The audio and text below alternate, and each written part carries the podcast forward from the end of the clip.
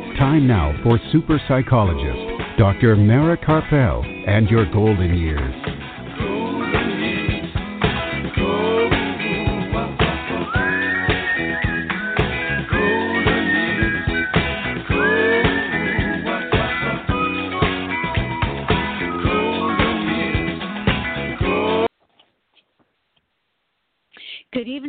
Welcome to Dr. Mara Karpel and your golden years this evening and every Sunday evening at 5 p.m. Central Time and at 6 p.m. Eastern Time right here on blogtalkradio.com and on drmarakarpel.com and also now on Apple Podcasts.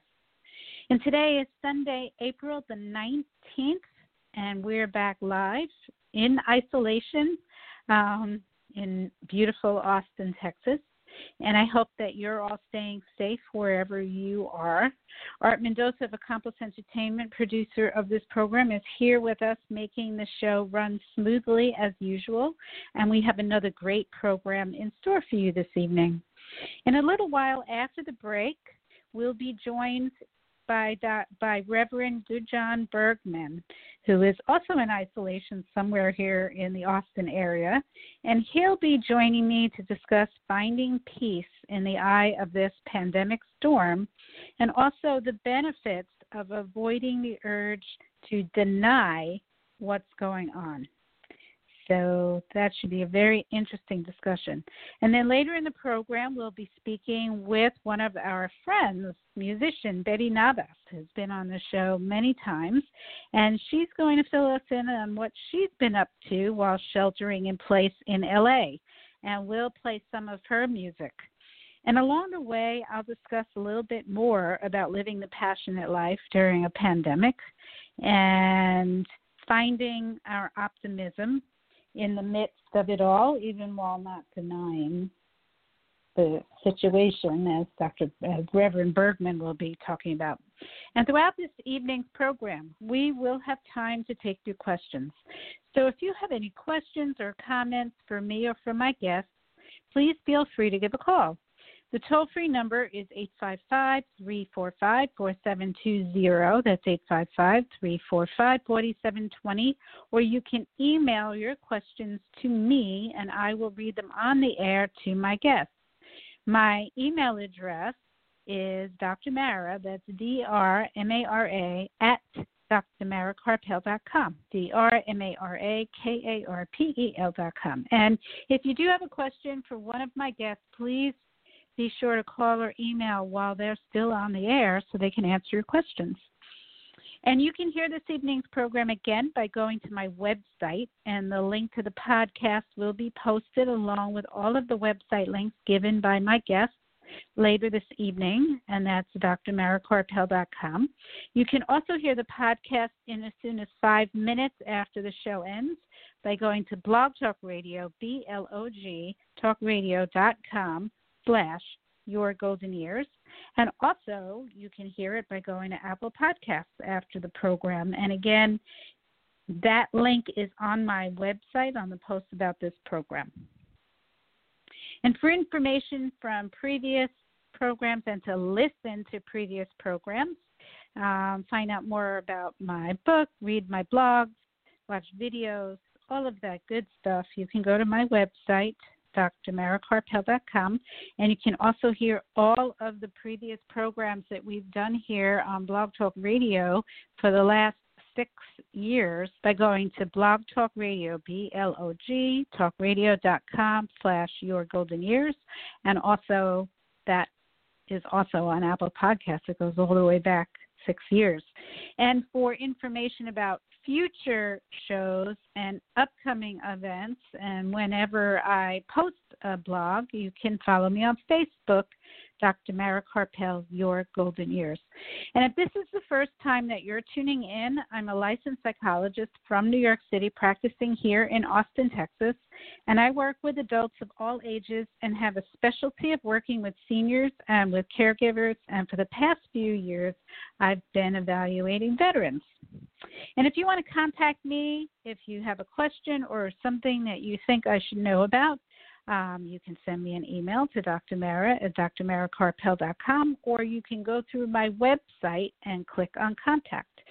This evening's program is produced by Accomplice Entertainment, Postal Productions, and Psyched Up Productions, and sponsored by Dr. Ronald DeVere, neurologist, memory specialist, and author of the book, Memory Loss Everything You Want to Know But Forget to Ask.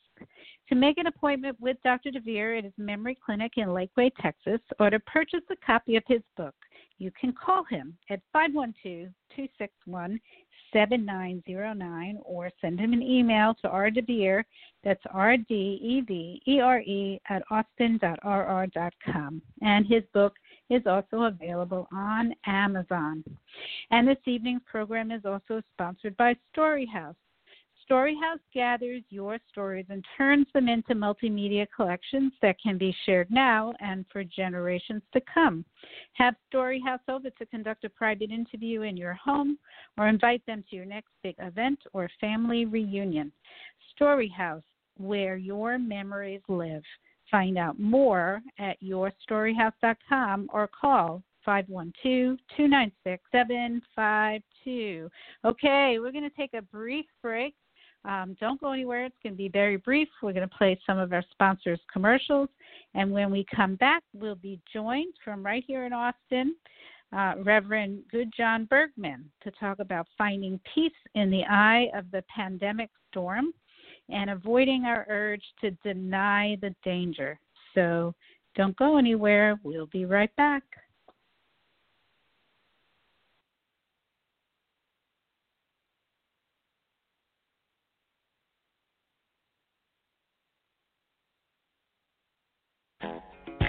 super psychologist Dr. Mara Karpel will be back after words from our sponsors.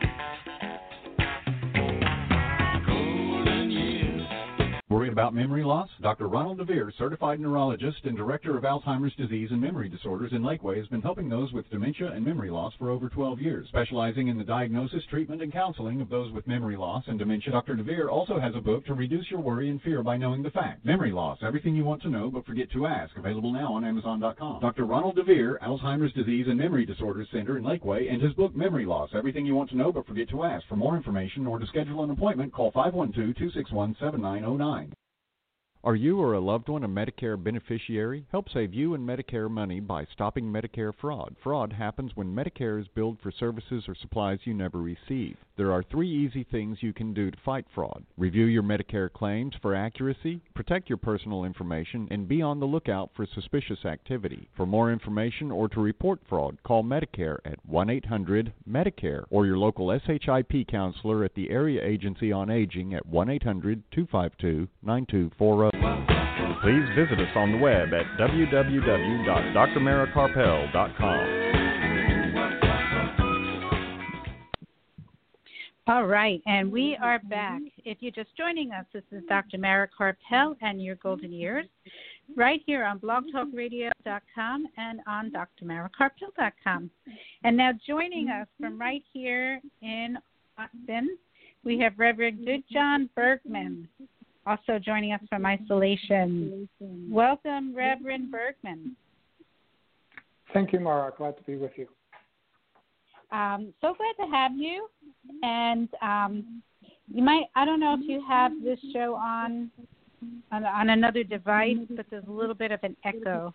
you might want to turn that down um, if it's, if I it's do on. not. I just have it. Oh, Okay. Okay. Well, maybe I'll, it's just the phone. I'll turn it down a little bit. See if that works. Okay. So, um, and there's a little bit of a delay just to remind you when we speak like this. So, how are you this evening? Uh, I'm well, thank you. Uh, we're just taking it one day at a time here at the uh, Bergmann family household, and and uh, you know everybody's settling in for the long run of homeschooling, and Uh-huh. and uh, yeah. um, I'm so glad that you were able to make it to this program because I really enjoyed your blog about the situation that we're going through and, and dealing with it, and it, they they really spoke to me. So um, I would love to speak about those. But before we get to that, um, why don't you tell our listeners a little bit about your background, who you are, and what you do? Well, I, you know, um, I was born in, in Reykjavik, Iceland, in uh, 1972. Lived there for most of my life until we found out, and this is a long story, so I'm not going to get into that. But we found out that okay. my wife had actually been a, a U.S. citizen from birth without knowing it. Uh, oh wow! So we packed our bags back in 2010 and uh, and headed out here. Uh, ended in Texas because uh, that's where we found her family, which nobody had spoken to for 50 years. So we wanted to kind of reconnect with them. Uh, so that's another long story. uh, my background, uh, yeah. So I was uh, a yoga teacher. I've been a yoga teacher since 1998. I ran my own studio back in Iceland.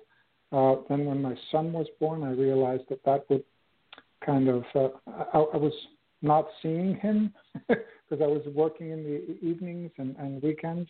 So I decided to mm-hmm. move over to public speaking and writing more uh, back then.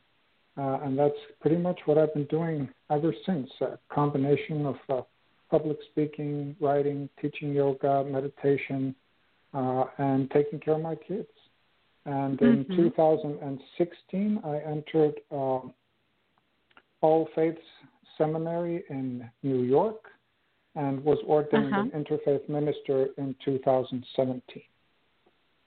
Okay, all right. And so you, um, I understand that you perform weddings and and yeah, things of that sort. as a has been on, on, improved relations. So in uh, 2018, I founded a, a, small organization called Harmony Interfaith Initiative, uh, and I've been working with the uh, Charter for Compassion. We've done uh, mm-hmm. you know, workshops, online workshops worldwide. I've also spoken at numerous um, uh, places of worship here in Austin and, and, the surrounding area about what I call co-human harmony, finding ways to reconnect to our shared humanity instead of uh, always obsessing over our ideological divides.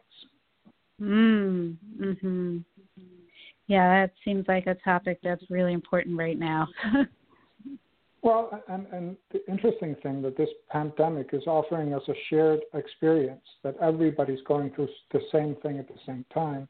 Uh, and that's a very human experience. It's not ideological per se, even though some of the reactions to it may be, but the experience itself is very, uh, you know, a shared human experience. Mhm. Mhm. So, so why don't we talk about that? You know, I was really, you know, moved by uh, these two blogs in particular because they're very timely right now. Um, and I really had a very strong resonance to the the blog that you wrote about the many faces of denial because I personally have come across many people who deny that this virus exists or that it's contagious or that it is as it is or is it dangerous as it, as it is. And um and and they've come you know they've all come from different places like different ways of denying it which you mm-hmm. know i have uh some one friend who said well if you just love everybody and you just emanate love then you can't catch a virus um or people have said well if you're eating right and you're staying healthy then then you're you're okay or or just that it's not that bad and so um and it's disheartening especially because I'm from New York and have a lot of family and friends there who are who are dealing with trauma right now, frankly, because Absolutely. it's it's yeah. really hit very hard there. Yeah. So, and you touched on all of that in this blog, and and maybe we can talk about that. Sure. So. Um, the initial kind of my response came from reading an article that uh, had the title "We're All Grieving Right Now," uh, and that mm-hmm. brought me mm-hmm. back to the Elisabeth Kubler-Ross five stages of, of grief. Uh, and I realized that you know a lot of us are still in the first stage of denial, and I started thinking about you know what is the benefit of denial, uh, because I, I'm under the assumption, or I operate under the assumption that that you know human beings are not stupid per se, and that no human being can be 100% wrong all the time. So that there's a reason why we do certain things, right? Mm-hmm. And so, you know, as I see it, the, the first stage of denial in, in the grief process is a, a, a, psychological kind of defense mechanism, and it's meant to soften the blow of bad news. And it's and, and we all do it to some uh, you know degree. Uh, the problem is right now, of course, is that uh, you know this is uh, that that if we get stuck in denial, it, the, the pandemic is going to get much much much worse. So what would mm-hmm. normally just be something I wouldn't even write about or talk about, uh, I just realized that people are using these different uh, approaches depending on their belief system, depending on their preferences, uh, and subtly denying that the virus is a problem as a way to deal with their uh, fears and their anxieties, uh, or or to somehow strengthen their belief system. Uh, and you know, my point was that we can't afford to stay there very long, but it's also very normal and natural that this is happening, and we can't get too angry at people who are doing this because that, quite okay. frankly, is not going to help them get through it quicker, right? Uh, but, mm-hmm. it, but it is something that is worth talking about, worth noticing, and even you know, there's another idea that I find interesting that our faults are really our uh, uh, you know, the, the good things we do at a, at a too high volume, so to speak. Like, so you turn up, uh, you know, attention to de- detail, uh, and, and you become obsessive nitpicker, right? And it's it's the same uh, thing that you're doing, but it's just you're doing too much of it. So a lot of these things that people are doing to deny uh, what's going on would be normal things. Uh, you know, it's, it's a normal thing to focus on your health and focus on what you want to eat and, and focus on all the uh, uh, uh vitamins you can take. And it's a normal thing to want to strengthen your immune system and everything like that. Mm-hmm. But there is a degree when you kind of go over the line and and uh, you know good intentions become uh, you know, denialism. It's pretending to be virus proof. It's not the same thing. Uh, right. As, as uh, you know, so so it's it's a degree of uh, belief that you go into, and again, there's nothing wrong with going into denial, being extremely positive about something, or or or focusing really hard on exercise and diet, or or really uh, you know delving into faith and prayer. All those things are good things in and of themselves. But when they cause us to behave in a way that's really bad for uh, all the people around us, that's when we have to kind of step back and say, you know what, uh, denial, we, it's natural, it's normal, but we probably shouldn't stay here too long. Uh, and we need to find a way to move on from denial and, mm-hmm. and tackle the rest of the grief process and everything else that comes with it. I mean, this is not easy stuff. Right, right.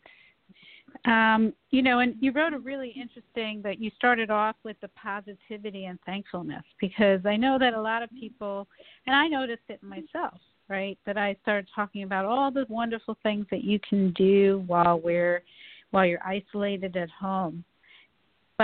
That was kind of denying that people who are really struggling, whether it's because they, you know, they don't, they're not making any money, or because they're sick, or they have family members who are sick, or even that we're worried ourselves about family members who might get sick, right? Um, you know, mm-hmm. elderly family members or people who live in a high an area that has more I, I mean everywhere you go you can catch it. So I, I, I hate to say an area that has more of it than other areas because yeah. even right here in Austin people are saying, Oh, you can't catch it here, there isn't that much but actually there's a lot more than people are willing to believe. Um, well, again, very very natural response to want to be hopeful and positive. Uh, so mm-hmm. one of the mm-hmm. things that I was suggesting, both in that article and in, and in a previous article I wrote, was that we find ways to temper our positivity with uh, realism and compassion, right? uh, that mm-hmm. you know positivity is is you know one of the reasons why the human race is so adaptable and always looking for the best way and and and so uh, and and you know we're such uh, we're so ingenious right we're always figuring out stuff and finding ways to fix things and that's that's all because of hopefulness and positivity right? Right. Uh, but but uh, I, I talk about the word tempering also. Tempering means to strengthen something. And so you strengthen positivity, you strengthen your ability to be positive and to be hopeful when you include elements such as realism, is accepting things as they are, not as you wish they were, and then working at the best towards the best possible outcome. That would be a positive realism. Uh, and then uh-huh. compassion, right, which is looking at the world from a number of perspectives and then acting accordingly. Uh, you know, for example, if I walk a mile in somebody's shoes and then I realize, oh, his shoes hurt a lot, that would be empathy. if I if, right. if I then bought him a new pair of shoes because I realize, hey, that those shoes hurt a lot, that's compassion. So it's turning empathy into action. At least how we talk about it here at Harmony Interfaith. Uh, is to, mm-hmm. that compassion is the action we take because we've seen things from a number of perspectives. And so it's really right. when we're being really positive about something, it can be, you know, border on cruelty. I, I hate to use that word, but it can border yeah. on cruelty when we when yeah. we are oblivious to the pain of other people and just basking in the positivity of how great this is, right? Mhm. Mhm. Yeah, in fact, I was just I just read an article that was going around the internet that was uh, an anonymous author talking about how we are all in the same storm, but we're not all in the same boat. Yeah. And so some people are having a hard. Some people are on a luxury liner, and some people are in a, a rowboat that they're barely able to keep uh, afloat. So having compassion, as you said, is being aware of that and not just assuming everybody is in the same situation that we are.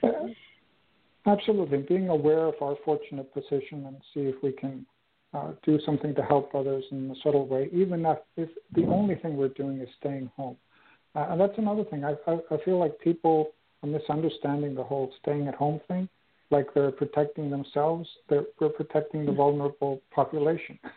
Uh, right. And, and you know, and so it's and like wearing mask, it doesn't protect you; it protects other people from your, uh, you know, uh, the spray right. from your mouth. Right. Right. So, right. Uh, yeah. I was really thinking about this the other day about like I grew up in Iceland and I watched a lot of American movies. And the American spirit was always no man left behind. I mean, that was kind of the whole thing willing to do anything. And maybe it was, you know, because it was some of them were war movies and stuff, but it was still it was this thing we're bringing everybody along because everybody counts, every single life counts. Uh, and, and when people are denying the virus, I feel like they're willing and they're strong and they're healthy and they're financially stable and all that. I feel like they're willing to sacrifice other people for their own benefit. It's not like they're sacrificing themselves. That just seems very un-American to me. Mhm. Mhm. I agree with you. I think that's what what makes it so disheartening is we, you know, because you know we all believe that too. I don't know if it was really true. I don't know if it was Hollywood. but we, I know, I know. But but, but we people all, have, we kind all of, believe that. There, there's, there is such a thing as the American spirit. I mean, there is such a yes. thing as, uh, yeah. And so I really still believe it's there. I mean, I've seen more evidence of that uh, of of the compassion of you know it's been really heartening to see that the apocalypse so so to, so to speak has been filled with more compassion and and and acts of love uh, than anything else and that's been very mm-hmm. uh, you know in midst of all this suffering that's been a, a real light for me to see how people are reacting eh, most yeah. you know in the general sense yeah especially I, those I, people I have, on the front lines and I have to agree that, well, yeah, definitely the people on the front lines. They're they're just amazing. They're risking their own lives to and their families' lives to save people. Um, but I think that even though a lot of people are grumbling about ha- having to stay home, I'm pretty amazed at how many people are actually staying home. Absolutely, and, and, and, and it's more than than than not, and and people are really taking this seriously. Right, right. So, I guess uh, here's a question for you. Um, yes. What What do you say to somebody who says, "Well, you're being very negative, and that's why you're, you know, you're, you know, you're going to get sick." But I believe in love, and and that's going to, you know, protect. If you believe in love, it'll protect you. How do you? Well, you're you're you're a minister. How do you deal with that? that's a good question, Mara, and and you know, I have this. Uh, uh, I'll, I'll quote Dale Carnegie for this one. Uh, I, I will say, he said, "A man convinced against his will is of the same opinion still," uh, which means that mm. there's no convincing anybody who believes anything. So it's not my place to tell them that they're wrong, but maybe you know, maybe I'll ask them, "Would you consider from another perspective or something?" But once it's in the in the point where you're what you're saying is that you're going to get sick because you're negative, uh, there's not much I can say at that point, uh, except you know, just show them that I I care for them and and I show them compassion, you know. Right. And, right. And that's it. That, that there's there's not much that I can do at any point to change a belief system, uh, because that takes years to mold. Uh, and so that's not going to change in an instant. But people may be, uh, you know, uh, may run into the boundaries of their belief systems uh, in, in a crisis uh-huh. like this and, and have to kind of reckon with that at some point. Right, right. So now, uh, you know, so now let's say we do accept this is the reality and it's not all wonderful, it's not all positive, there's there's pain um, how do we find uh, that that place in the eye of the storm, as you put it, where we're where we're at peace, we're peaceful in spite of what's happening? Well, let's first explain why I use that metaphor. Uh, I've been using mm-hmm. this metaphor since I started teaching meditation back in the late 90s. Uh, and I find it such a powerful visual metaphor because uh, everybody can envision the eye of the storm. Of course, thanks to modern technology, that we can actually see pictures of what it looks like and all that. And so the idea uh-huh. is that there is a central aspect in every single human being, and this has been shown to be true in, in the experiential uh, arts, let's say the mystic arts, in, in most of the uh, religions of the world. Uh, and, and as, as a student of, of most all of them, I, I have to say that there, there is this central concept of finding inner peace, uh, which means that it's within everybody. It's not something we have to go out and find somewhere else or that's going to be given to us by somebody else. It's already within. Uh, but the point that with a storm is that the storm is everything in us and around us that changes all the time. So the storm is our thoughts and our emotions and our actions and our physical sensations and our home and our kids and our community and the world news and the COVID outbreak and all that. That's all the storm. And so the, mm-hmm. the way to recognize the storm is to look for things that keep changing, right? So if it changes, it's the storm. That's the kind of central huh. concept in that. So if it's, you know, so that you say, is, is my mind a part of the storm? Yes, because it's always changing, right? So are my emotions a part of the storm? Yes, because they're always changing and so on and so forth. Same thing with the outside world. Of course, it's always changing. So that's the only constant in the outside world. It's, it continually changes. And so mm-hmm. the idea with this metaphor is to say, okay, if everything is always changing, I need a break from that every now and then. right? uh-huh. so I need a break, and so I can either numb myself uh, through some activities, or I can figure out and find a way to uncover the peace that is already within uh, and, and go into that. And that's through relaxation, meditation, and other, other forms of practice. Uh, and this has been, again, shown throughout history to be a valid approach to dealing with difficult situations and to dealing with yourself. really, to dealing with all that. Now, the other part of the metaphor that I find interesting is that even though you find the eye of the storm, which I, I do through meditation, some people do through prayer and contemplative practices and uh, walking and running, and people have different approaches, right? But they find that uh-huh. center within themselves that where they find peace, calm, expansiveness, openness, uh, you know, and, and they feel at peace. Uh, but once you've found that, that doesn't mean that you ever stay that way. So long as you're alive, you always go back out into the storm.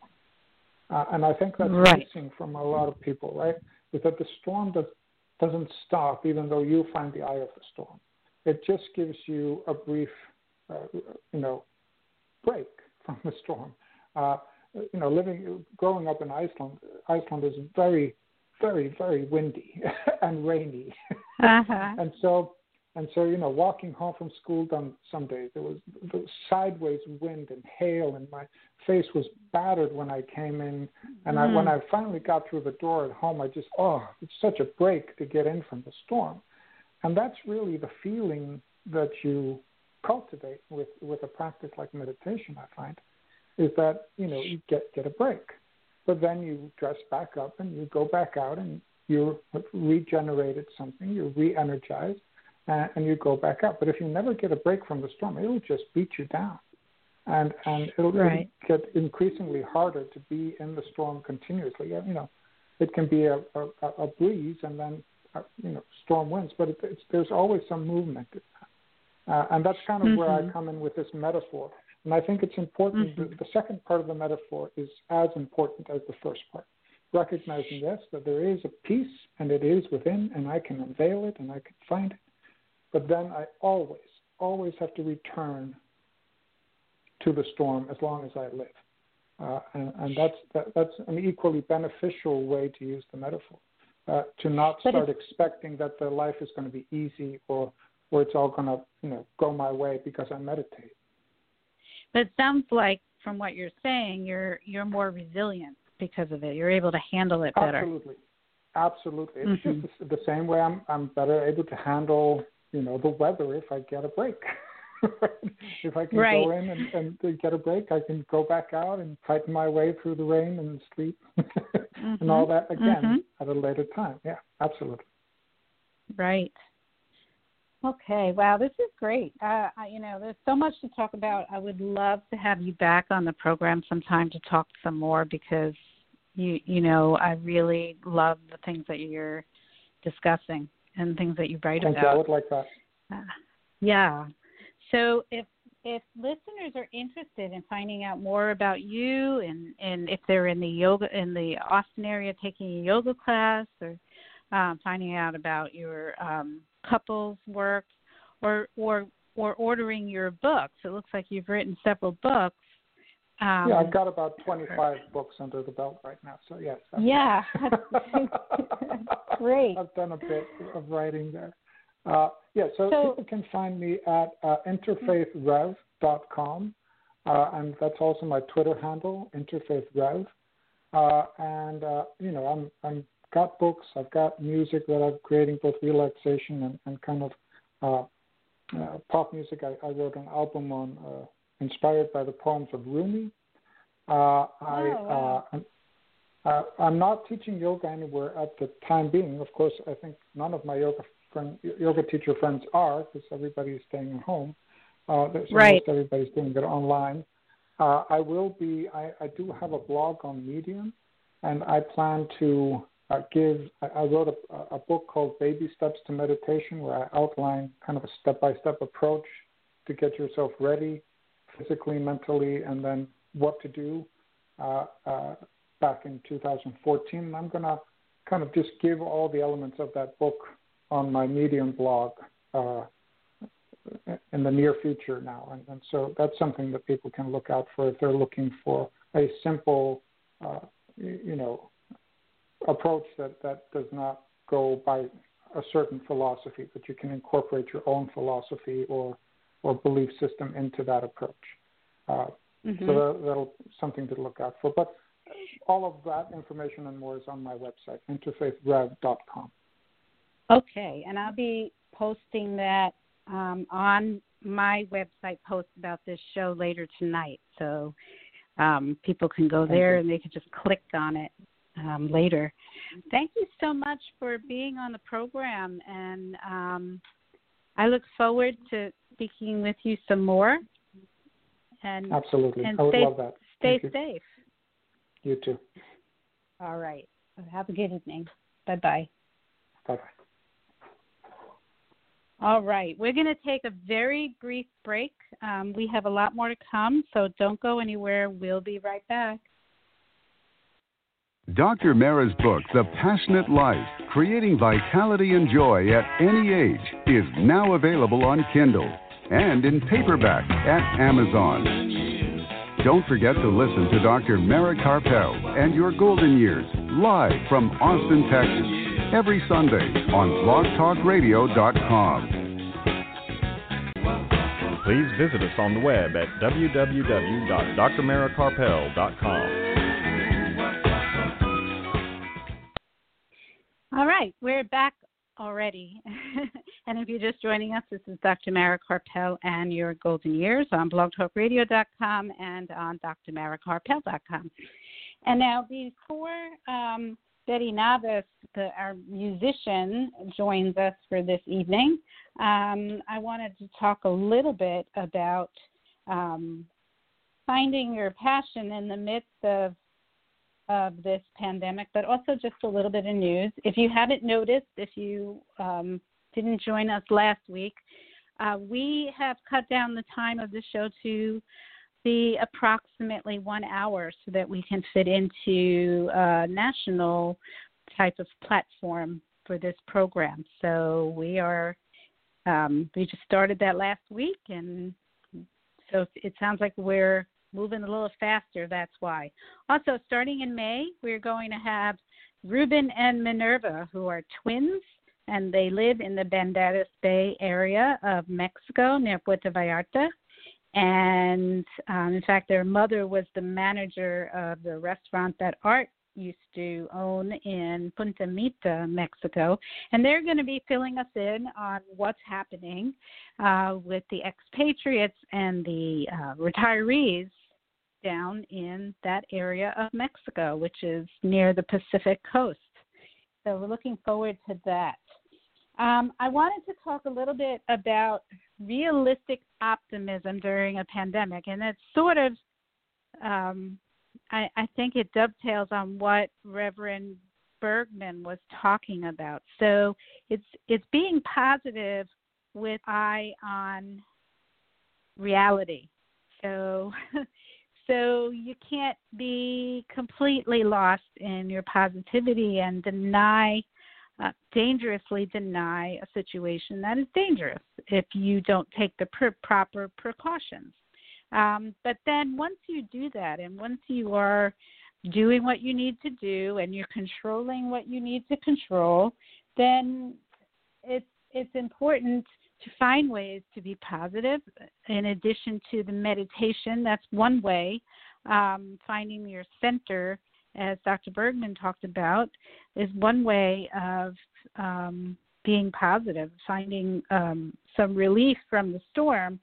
But i think it's really positive, important to find some ways to be positive. Otherwise uh, people get restless and it's impossible then to accept reality if you become negative, um, then you want to deny reality. You want to do whatever you can to deny it, or you want and you want to leave the house, and you want to do the things that make it more dangerous, not just for yourself, but as uh, Reverend Bergmann was talking about, for the more vulnerable people in our community. I mean, we're not just doing this for us, and that should feel really good. That by staying home, that's one way of being positive knowing that we are all connected and one one but what one way that you are really helping people the most important way right now that you are being a hero staying home. I mean it's it's it's pretty incredible that just by staying home and not going out and being around people that you are um, creating more safety for elderly people in your community or people who have more um, compromised immune systems. Um, or some people, we don't even know why they're hit so hard hard by this virus, while other people aren't. But you know, you're doing your part to not only keep yourself safe, but keep them safe, and that's pretty incredible. And you should pat yourself on the back for that. Um, you should feel really good about it. And it's not easy to stay home for this long, but you're doing a wonderful thing. And that's one way of staying positive is to really notice what you're doing and and be proud of it.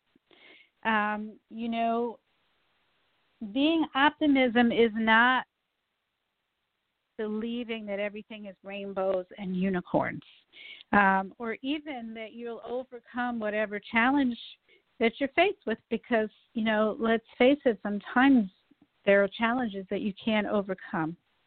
Um, it's also not necessarily i mean i don't believe in the cliche that everything happens for a reason some people do that's a matter of perspective i'm not going to put that down but you don't have to believe that in order to be a realistic optimist my optimism which i consider realistic optimism is the belief that we can make we can make the conscious choice to take a challenging situation or even a dire situation, and we can make a determination, an inner determination to create value from it.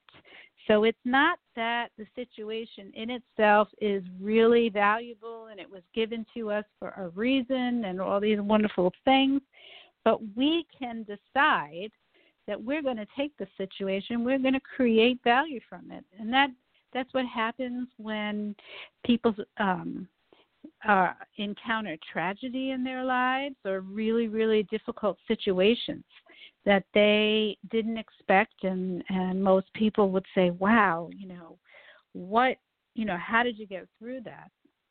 Well, the people who really got through it and we they become who become these really transformed people who come out and teach and and inspire us are people who made that determination that somehow, I don't know how, you don't necessarily have to know how at the time, but somehow I am going to turn this into something of value, that I can create value from it to help other people and to appreciate my life more. You know, we hear stories about people who came very close to death in their lives and afterwards they turned it into something really incredible.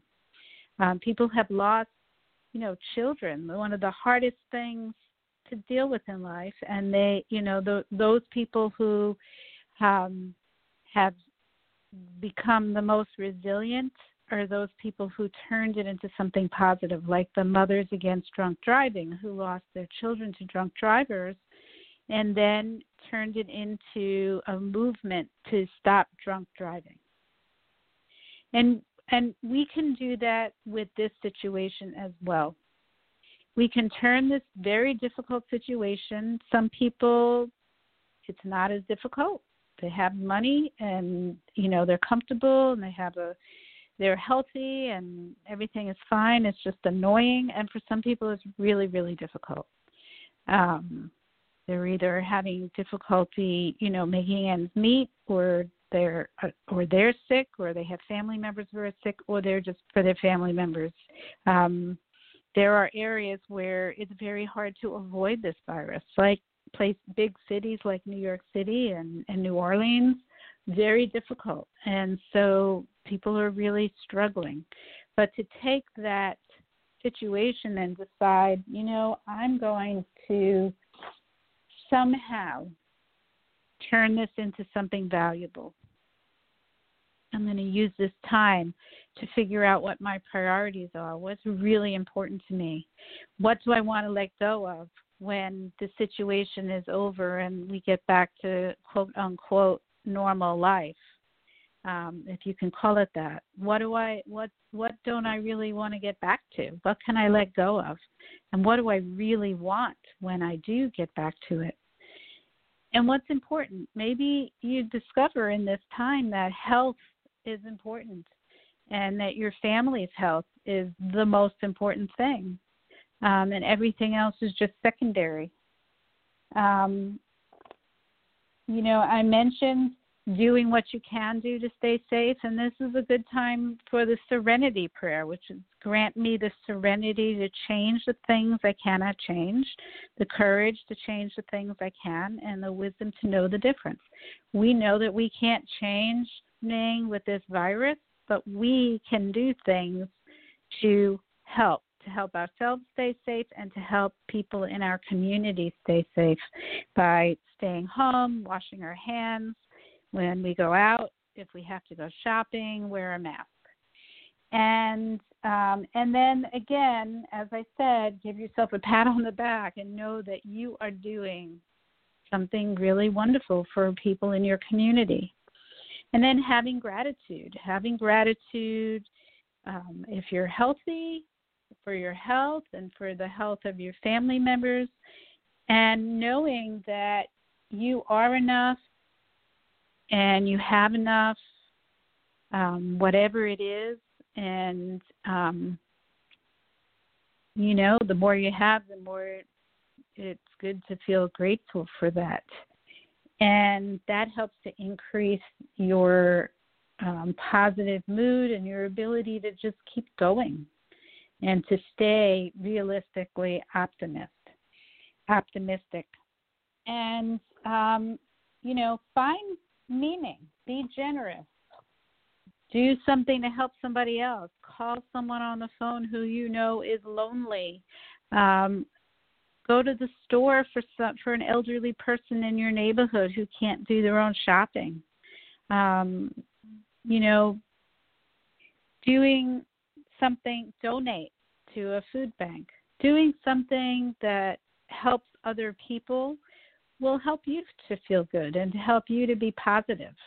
Um, you know, I've talked about that before that when we are generous to other people, we immediately have a chemical reaction that improves our mood. And um, the more we do that, the more resilience we'll create and the more positive we can be during this time. And um, you know find things to laugh about because that's another way of creating a positive mood. And just know that this situation is temporary. It's not going to go on forever. Um, the more patient that we can be right now the quicker we'll be able to get out and move around um, if we try to do it too soon we're going to be stuck back in our houses because um, will increase the spread of the virus. So be patient. Find things that you can do at home that you love, and um, and you know feel good that you're doing that, and that you know this is a really great thing that we're all doing that to help each other. All right. So on that note, uh, we're going to listen to the music of our next guest, Betty Navas, who will be joining us on the phone in just a few moments from LA. So let's listen to her music and then we'll be right back.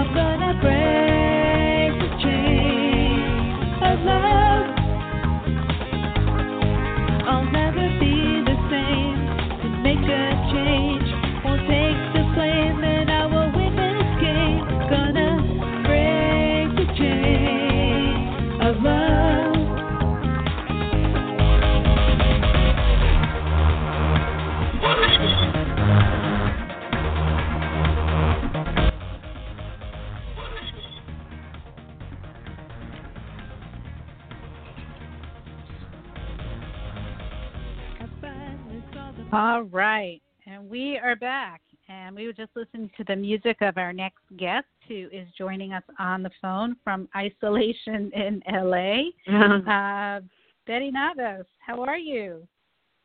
Hi, Dr. Karpel. How are you? I'm doing I'm okay. Great. I am good. Good to good to hear. I know these are unprecedented times. Yes. Yes.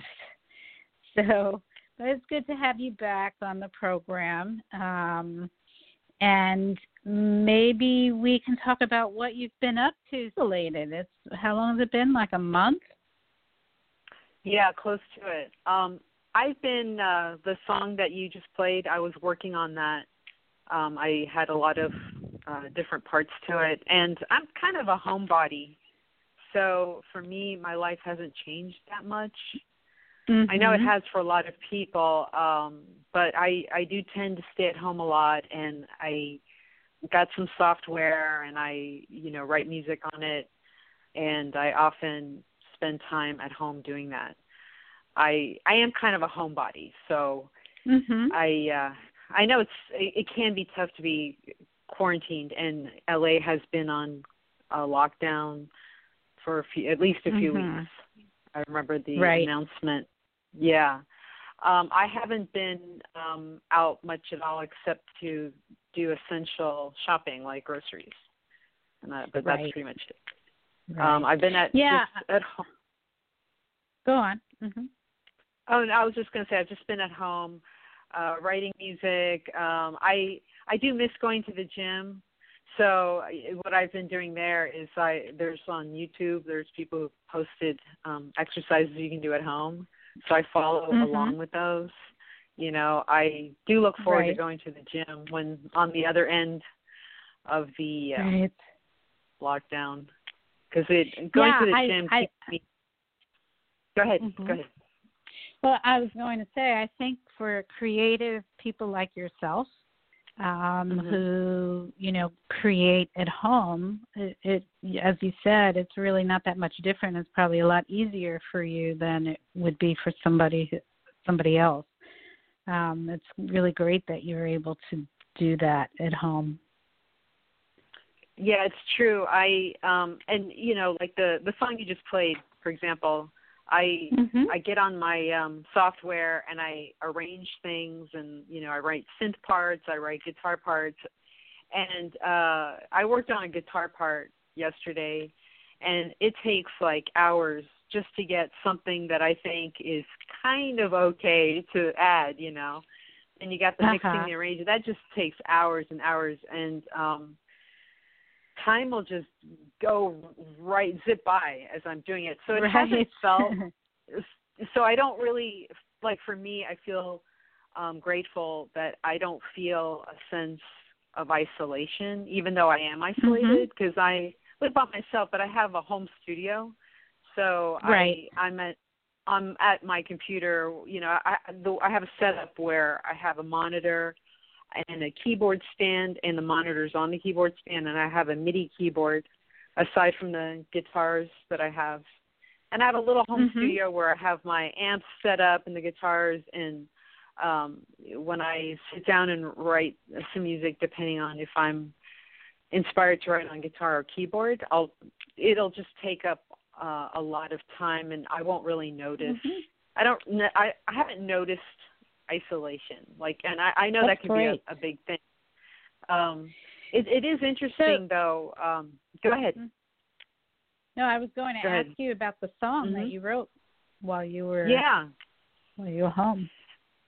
So it's uh the song is about a uh, relationship I had uh, which didn't work out. Um and I actually used their recording, the um the what are you doing part. It's actually from a voicemail.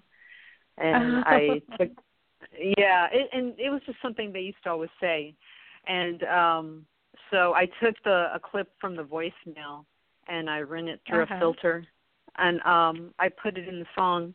But the the song is about um freeing yourself mentally. So what I mean by that Mhm. is um I felt um I felt like uh, in that relationship I got the short end of the stick. I felt like I made more effort than they did And at the Mhm. time, while I was writing it, I felt that um, breaking the chain was a metaphor for feeling still mentally attached. So I Mhm. wanted to break the attachment, and the way I ended up doing that uh, later was by totally forgiving and totally being in the place like, you know, this happened. It I felt hurt, but I forgive this person, and I and when I Hmm. genuinely came to that place of genuine forgiveness and compassion, you know, because we all Uh-huh. have our stages in life that we go through, and sometimes we're not always on our best behavior. And it, when you can look at it from that angle, from the bigger picture point of view, that um, you can come from a place of forgiveness and compassion, Mhm. um, then I came to peace with it. And oddly enough, when I did, um, they ended up contacting me and they gave me a friendly, you know, hi, how are you doing? Hope all is well. It was nothing extensive, but I, I kind of realized that forgiveness was really the way to go to break that mental Yeah. hook Yeah. hook I had. Because for a long time, I, I I had a hard time forgiving and letting go, just because um, Right.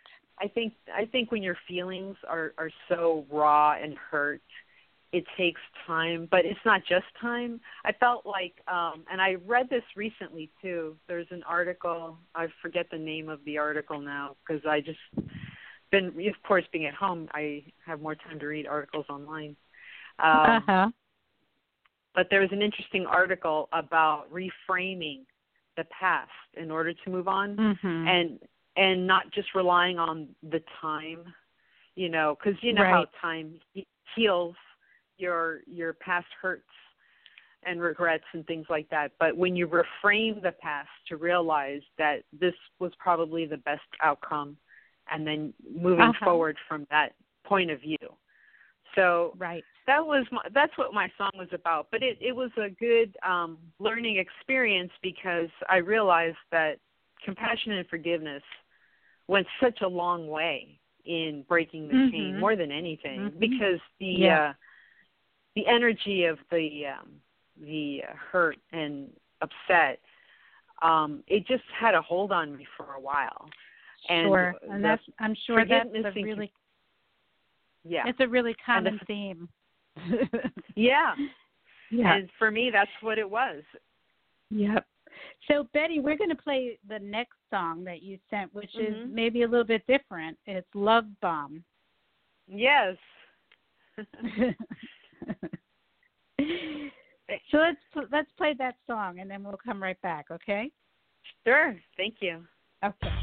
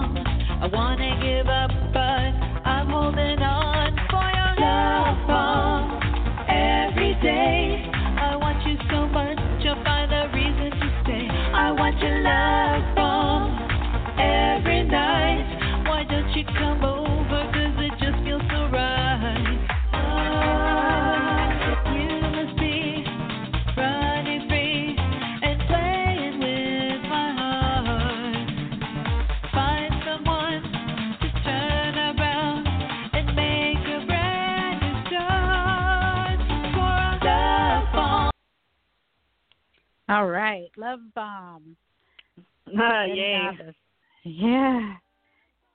Yeah. Maybe it's not so different in theme from the first one. It's it's not. It was um I wrote the song I was kind of conflicted about that same relationship and it was about the conflict of it because on one hand I I knew that it might not really um amount to a long-term relationship but I, but I, but on the other hand it was a relationship I really wanted to be in. So it was like that conflict Right. was there. Right, right. So, so Betty, I um, I'm told that um, that you are now playing more jazz. Is yeah. that true? That's true. I um I started playing um some jazz guitar and it was for you know, it's because I love to explore different genres. Like I'll Mhm. really I'm really into it. So I um I think I'm getting better at it. It's like it's kind of a whole different switch. You know, you go from Yeah, I would imagine. genre. Yeah, I go from one Mhm. rock, you know, rock genre to a pop genre and to another genre. I just had to get totally used to um playing uh not only is it different stylistically but sound wise it's different. You're not using like distortion and sound effects. You're not using Mhm. mu- much of that at all, you know. You're just basically just really focused on getting um the improv and getting the right sound for you know the chords you're using Uh-huh. chord uh-huh. extensions and playing with um I, I and playing with different kinds of really good jazz players. There's a jazz jam that happens on Monday nights and I showed up and I played at one. I and the players who show up were so good. All of them were just so Mhm. amazing, you know, and they just knew Mhm. every song. You know, like I have to go and like, you know, ahead of time know what song, you know, but they you call out any song and they just know. They just start playing it right away Wow. and I got really into learning about the jazz greats like Miles Davis and Mhm. um I I I knew who Miles Davis was and I was vaguely familiar, but I really didn't know until I started um playing jazz guitar and having to transcribe his um solos. And Uh-huh. you Uh-huh. realize how great he really was. So I Right. I I can really appreciate that. Mhm. So, so Betty, if if people are interested in in hearing your music, um, or and hearing what you you know any of the new stuff that you might be dropping, um, Mhm. how can they do that? How can they download your music and listen to what you're doing? Okay, so I have some music on Spotify. Um, Mhm. I uploaded um, the song "Fine in Hollywood" is on there. Um, Okay, and we're going to play that going out tonight. Great, Okay. great. Mhm. Fine in Hollywood is a song about living in Hollywood and trying to make it, but it's not necessarily only about living in Hollywood and trying to make it. It's about anybody who has a dream and is trying to make it. Uh huh. And I originally wrote that song Okay. um, as part of a play called Fine in Hollywood. Um, Mhm. And currently, the, the song's being used. Um, there is a uh, friend of mine who has a YouTube channel. Her name is Dina Six, and she interviews people who are trying to make it in Hollywood. So she plays a clip Uh-huh. from my song on her YouTube channel. So oh, that's great. it's getting yeah and it's a, it's a cool thing that she kind of um you know interviews like you know up and coming artists and actors and things like that. So Mhm. um, Fine in Hollywood is about you know um, just trying to go for your dream, whatever that is. You know, it doesn't Uh-huh. matter what your dream is, whether it's you're just whatever you want to do. It's you, your dream is in your heart, so you follow your heart, so to speak. Mhm. Mhm. And and you talk about Spotify. on your sh- okay. It's on it's on Go on. Yeah. And Uh-huh. you mentioned, you know, on your show finding your purpose. Absolutely. And uh you know, and that's a very important thing for anyone to do is to find their Mhm. passion and purpose and their dream, you know. It gives you a sense of um it gives you a sense of passion and purpose for sure. Right. Yeah. Yeah. Okay. So on Spotify, do they just look up your name? Mhm.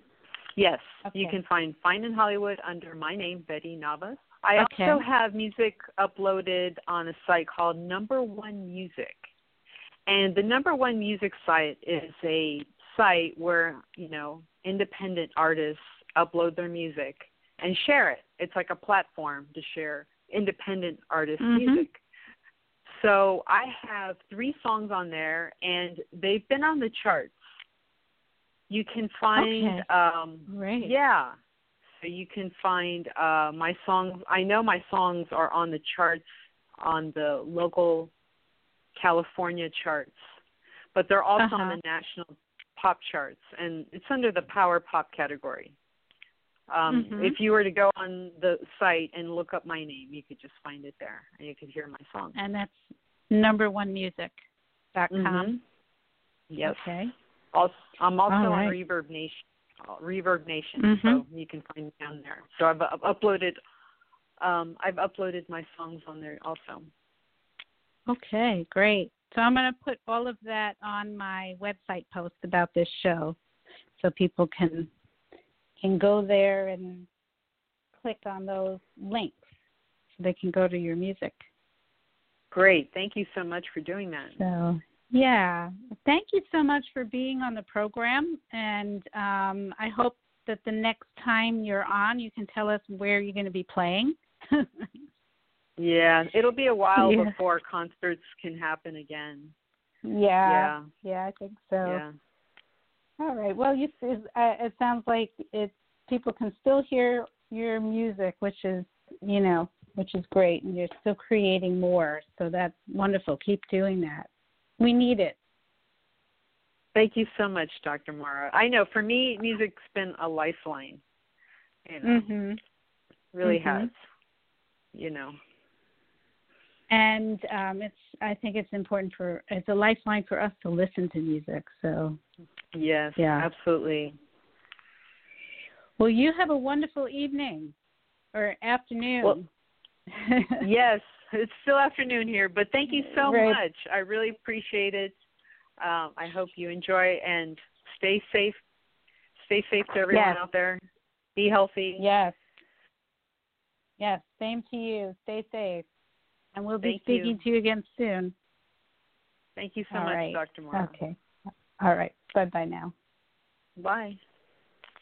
Okay, so before we go off the air and play Betty's last song, just let you know what's going on next week. Next Sunday is April 26th, and we'll be back with another lo- show live from here in Austin, Texas. And um, it's not certain yet who my guest will be, but I'm working on getting a psychologist in the New York City area who works in nursing homes in the area, and they're going to be talking about um, the stress of what's going on with the virus in nursing homes and how to deal with it. And they have some ways of dealing with it. So we're going to work on that. And so stay tuned to find out the name of the psychologist. And we'll have more. We always have more as the week goes on added to the content. And if you want to hear tonight's program again and read the information from this show and get the links from the program and listen to previous programs, etc., go to my website, drmarakarpel.com, and you can also hear the program in as soon as five minutes from now by going to Blog Talk Radio, B-L-O-G, talkradio.com slash Your Golden Years, and also on Apple Podcasts. And um, to find out what's coming up, follow me on Facebook, Dr. Mara Karpel, Your Golden Years. This evening's program was produced by Accomplice Entertainment, Postal Productions, and Psyched Up Productions, and sponsored by neurologist and memory specialist Dr. Ronald DeVere and by Storyhouse. And special thanks to my guests, Reverend Gudjon Bergmann, Betty Navas, and of course, thank you to Art. And thank you all for listening. Have a peaceful night and inspiring week. And remember, youth has no age. Good night, everyone. Stay safe. Stay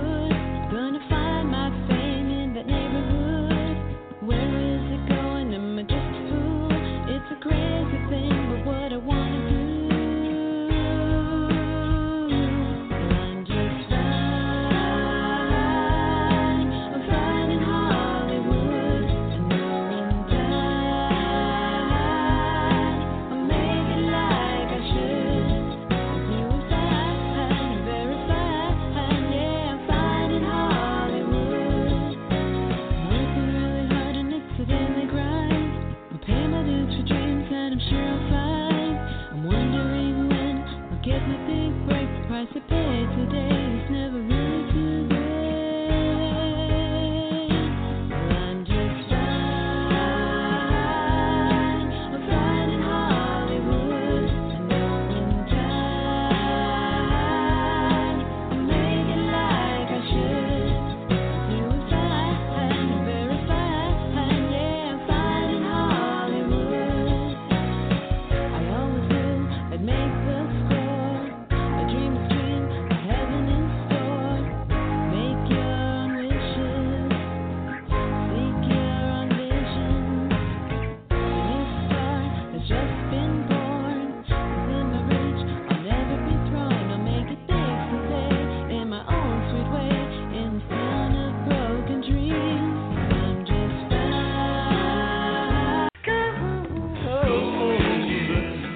Any guidance offered by Dr. Karpel is not intended to replace the advice of your own physician or mental health specialist.